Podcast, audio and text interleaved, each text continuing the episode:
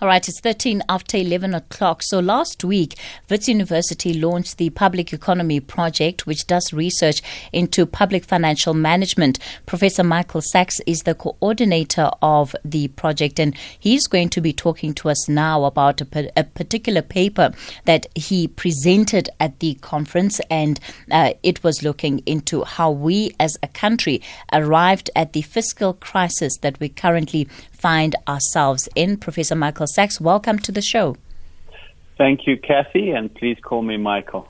No problem. Uh, so let's let's firstly begin. Might be a bit, might be a bit difficult for me, but we'll we'll see what we can do. Uh, firstly, Michael, perhaps let's just start with what you believe has led us to where we are today in terms of our country's fiscal position. So I think uh, uh, an important starting point that uh, many South Africans don't realize is that South Africa has a very large fiscal state.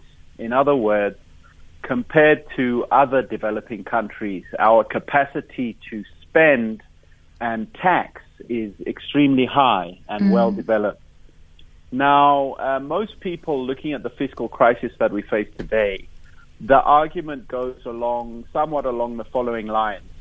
Uh, things were going very well, and then uh, we had uh, a bad administration, we had state capture, we had nine wasted years, and now we're in a crisis. I have a different view, mm-hmm. which is that um, uh, uh, decisions were taken after the democratic transition, uh, essentially in the in the in the Mbeki administration to raise the level of social provision, to increase social grants, to increase expenditure on education and healthcare and policing, all of which were good and right decisions. The problem was that uh, the economic growth that we experienced when those decisions were taken did not continue. And after the global financial crisis in, in 2008 and, and from around 2010, after the World Cup, if you like, South Africa's growth started to decline. Mm. And um, that was not mainly because of what South Africans were doing, it was mainly because of changed global circumstances. And what we were unable to do uh, w- when we faced the situation of falling economic growth was to adjust our fiscal commitments downwards. In other words, to reduce the the provision of healthcare and public education and social grants and policing. We could not do that, and of course, in a country like South Africa, which is uh, as unequal uh, as we are and has the, the poverty and the inequality and the unemployment that we, we have, it's not surprising that we found it difficult to adjust uh, these these services downwards. And so we were stuck with a very high level of social provision uh, but without the economic, without the income generated by the economy to support this level of social provision. And we really, my, my point is that we, we kind of remain in that position and we're now facing the consequences, which mm-hmm. are very painful. One of the things that we often hear, in particular coming out of the National Treasury's office and even part of the justifications for uh, the current freezes on something as simple as wages, is that the country currently has a high debt to GDP ratio. Uh, talk to me about the the particular issues that arise out of our debt and also this idea that we don't have a debt ceiling uh, that if it were in place could well have been a much more could create a much more manageable environment in terms of our spending. Yeah. So uh, i think uh, usually, the starting point for this conversation is, as you me- mentioned, the debt to GDP ratio, mm. and and and that's an important thing because it's like uh, if you're a household and you have a certain income, uh, uh, uh salary, and you, how much debt do you owe compared to what your salary is? That's what the debt to GDP ratio is trying to capture. But it's actually the ra- wrong starting point. The real issue is the interest that we pay on that debt. So many countries, such as the USA or Japan, have very high debt to GDP ratios, much higher than South Africa. Mm. But they don't pay any interest on their debts, or the interest they pay is very low. They have a low interest rate.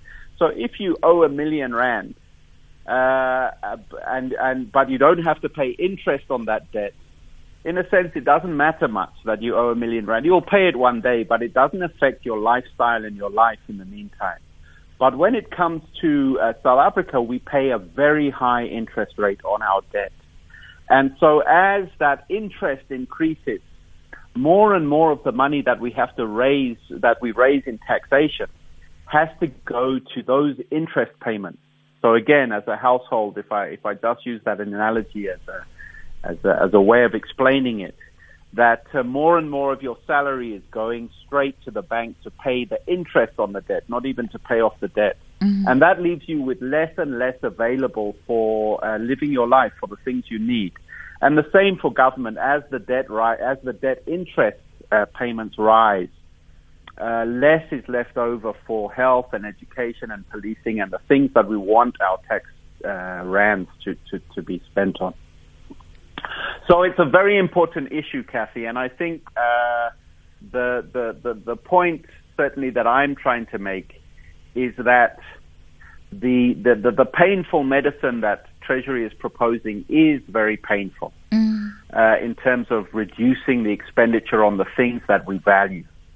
Uh, but on the other hand, the the impact of rising debt is also painful, and it's a problem that, that South Africans do have to address. We, we we can't avoid that problem or pretend that it doesn't exist.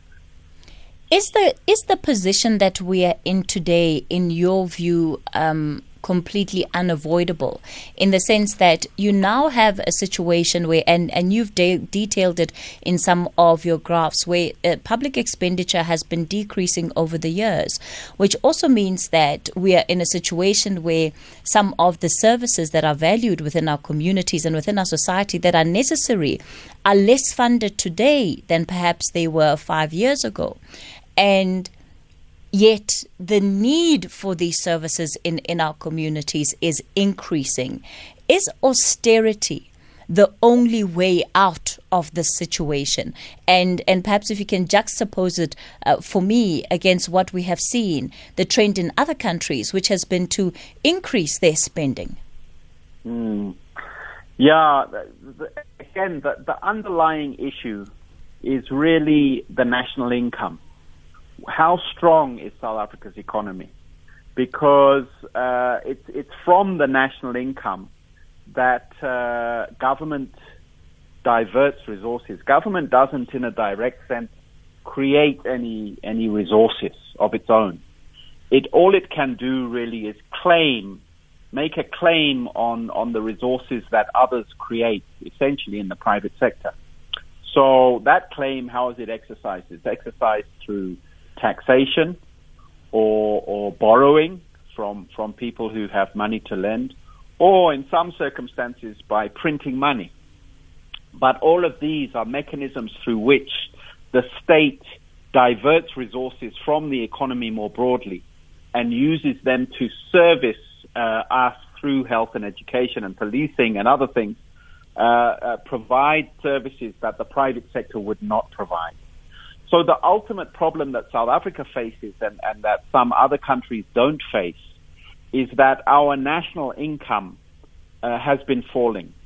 For, uh, well, our, our income per person has been falling for about five years. Mm. But for many, many years, our, we, we have been unable to generate a path of growth of the economy that can uh, sustain our fiscal commitments in a long term sense. So so that's really the issue we need to address. And if we, we're unable to address that issue, and if our economy becomes continues to shrink and become smaller and smaller and smaller, it's kind of inevitable that the, the, the, amount of resources that the government will be able to mobilize from that economy, mm. whether it be through taxation or any other method, will begin to come under pressure the argument that has been made by some economists is that the, the easiest way of growing GDP is by increasing public spending.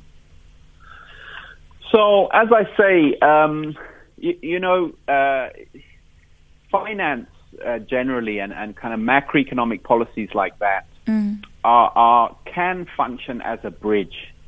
In other words, if, if your economy is growing, and uh, you expect it to continue growing. But then, for some reason or another, let's say a COVID pandemic, there's a shock to your economy, and some and somehow your income is lower for a temporary for, for a time. You want to take action to prevent that shock uh, being uh, entrenched in the economy. Because once your income becomes lower, it has all kinds of effects that begin to undermine the economy. As workers become unemployed, they slowly lose skills or, or fall behind and, and, become less employable. So mm-hmm. you want to act using government, government expenditure is one of the mechanisms you can use to raise government spending uh, in order to prevent that shock uh, um, uh, getting entrenched in your economy. But this is a bridge to a far shore, to the other side of the river. And on the other side of the river, you have returned to a normal situation of growth uh, and, and an increasing income. But if you face a situation of not, you're not followed, there's not a river but a sea, and uh, actually you cannot see the opposite shore, then simply to raise government spending, mm. it's a bit like trying to pull yourself up with your bootstraps. Because as I said, uh, the the the gov- ultimately the government generates resources by diverting it from from other sectors of from other parts of the economy. So if the other parts of the economy don't respond to your government spending by investing and growing the economy, then there's a limit to what you can do with, with that kind of policy. And I mean, we've, we've actually seen that over the last decade where uh, since uh, probably 2010, as I mm. said, as growth has been falling, the only sector of the economy that has been growing is the government. Well, it's the government and the financial sector, which is another uh, set of issues on its own. So, so government can't continue to grow indefinitely if the underlying economic base is contracting. What do you think is going to be the real impact of, of where we are in terms of the current budget and what, and what it looks like on inequality in, in this country? Uh, yeah. Uh, you know, because the, the message generally that, that is given to people right now is that, well, we have to feel the pinch for now to avoid a disaster later. But what kind of world are we going to be exposed to in this in this later part? So let me use the example, the, the simplest example to explain is, is the police, but, but the same, the same logic applies to other social services like health and, and education. So if you look at just a number like how many police officers are there in South Africa? Um, a decision was taken, as I said, in the 1990s that a big problem in South Africa that was limiting our potential for economic growth was crime. And it was decided to substantially increase the number of police officers in order to combat crime. And, mm. and in, indeed, that was implemented. And so from about 2002 to about 2012, you had a, a, an almost doubling of the size of the police force. But since 2012, the size of the police force has been declining. And the budget that has been tabled by National Treasury now, by the Minister of Finance, envisages a dramatic decline in the number of police officers. In addition to, to and uh, adding to that, of course, I'm talking about the number of police officers, but the other big issues is the salaries that the police officers receive. Both of those things are going to fall. Mm-hmm. Now, because we live in a divided society, uh, in which all of these social services I'm talking about, health, education, and policing in particular, are segregated. In other words, segregated into a private sector which uh, has abundant resources and is paid for by, by fees and, and user charges, and a public sector that is paid out of taxes. Because we live in that situation, the affluent will be able to protect themselves from that development because they will uh, pop out some more money to strengthen the private security that is guarding their houses. So, and also, uh, as they strengthen that private security, there is unlikely to be any wage constraint amongst the private security sector. So the incentive, so first of all, that the number of police officers in the public sector will fall quite dramatically.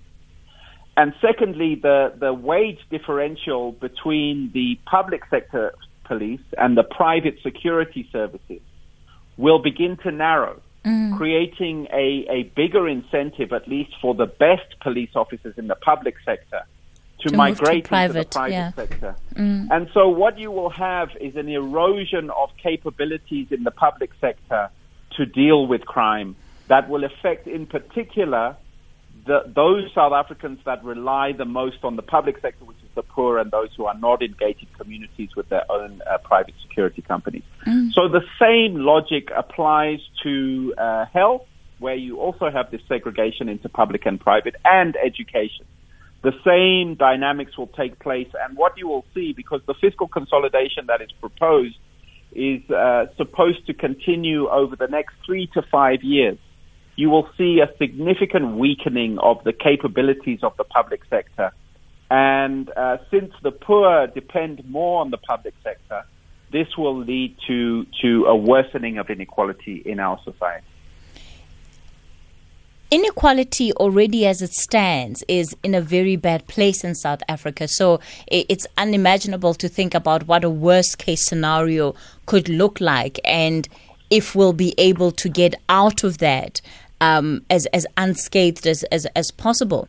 Um, Pro, Pro, uh, Professor Sachs, let me do this. I'm going to go to the 11:30 news headlines, and, and I'll give you an opportunity um, just just to respond to that. You know, worsened inequality. What does that practically mean for for our country, and how much longer then is it going to take us to get to some of the promises that have been made to people about the hope of a better life. Uh, Luyanda Maume is standing by. The Talking Point with Kathy Mohlahlana. Weekdays, 9 a.m. till midday.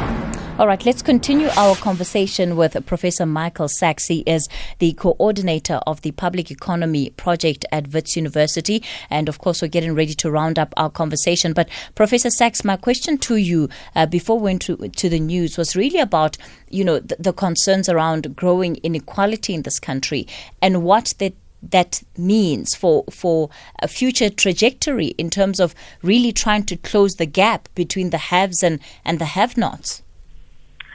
Well, uh, it's it's probably the central uh, issue that South Africa faces, in my view, is inequality uh, as an as an economic issue. Mm. And um, indeed, if we're unable to grow the economy and uh, the the quality of, of public services begins to fall uh, dramatically, that is going to worsen inequality quite considerably.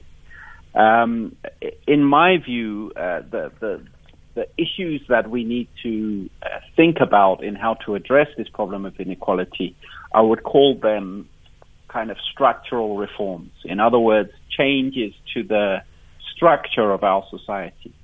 Because we have been, uh, as I said right at the outset, we have a large fiscal state. In other words, our capacity to tax and redistribute the income uh, from that taxation uh, towards the, the, the, the, poorer sections of society is quite large, especially compared to other uh, developing countries. And we've been doing this uh, since the transition to, to democracy.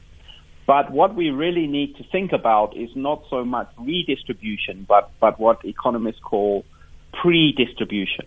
In other words, the income that is generated in the private sector, uh, in the, the market economy, that is where the, the, the inequality originates.